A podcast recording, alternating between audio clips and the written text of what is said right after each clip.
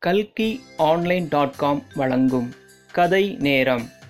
கதை பெயர் பிரம்மாவுக்கு ஏன் பூலோகத்தில் கோயில் இல்லை? சொல்பவர் எம். கோதண்டபாணி. ஒரு சமயம் யாகம் ஒன்று செய்தாருங்க பிரம்மா. யாகம்னாலே மனைவியோடு சேர்ந்து செய்கிறது தானே வழக்கம்.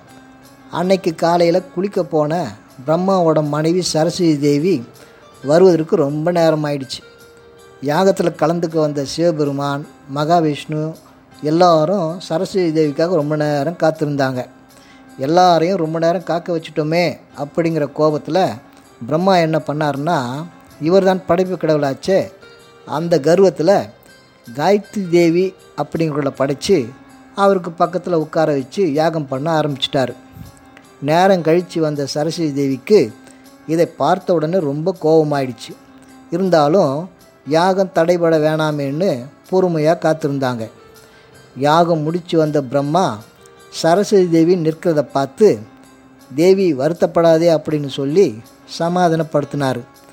கூட இருந்த சிவபெருமான் மகாவிஷ்ணு கூட சரஸ்வதி தேவியை கோவப்பட வேணாம் பிரம்மா செஞ்சது சரிதான்னு சமாதானப்படுத்தினாங்க.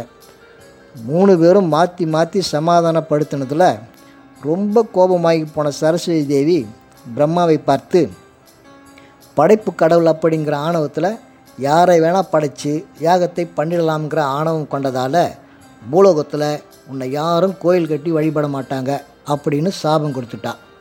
அடுத்தபடியாக பிரம்மா செஞ்சது சரிதான் அப்படின்னு வக்காலத்து வாங்கின சிவபெருமான் மகாவிஷ்ணு பக்கம் திரும்பி சிவபெருமானே பிரம்மாவுக்கு ஆதரவாக பேசினதுனால உனக்கு பூலோகத்தில் உருவ வழிபாடு இல்லாமல் போகட்டும் அப்படின்னு சாபம் கொடுத்துட்டான் அடுத்து மகாவிஷ்ணு பக்கம் பார்த்து நான் என்னோட கணவரை பிரிஞ்சதை போல நீயும் உனது மனைவியை பிரிஞ்சு வேதனைப்படணும் அப்படின்னு சாபம் கொடுத்துட்டான் அந்த சாபத்தினால தாங்க பூலோகத்தில் பிரம்மாவுக்கு தனியாக எங்கேயுமே கோயில் இல்லாமல் போயிடுச்சு.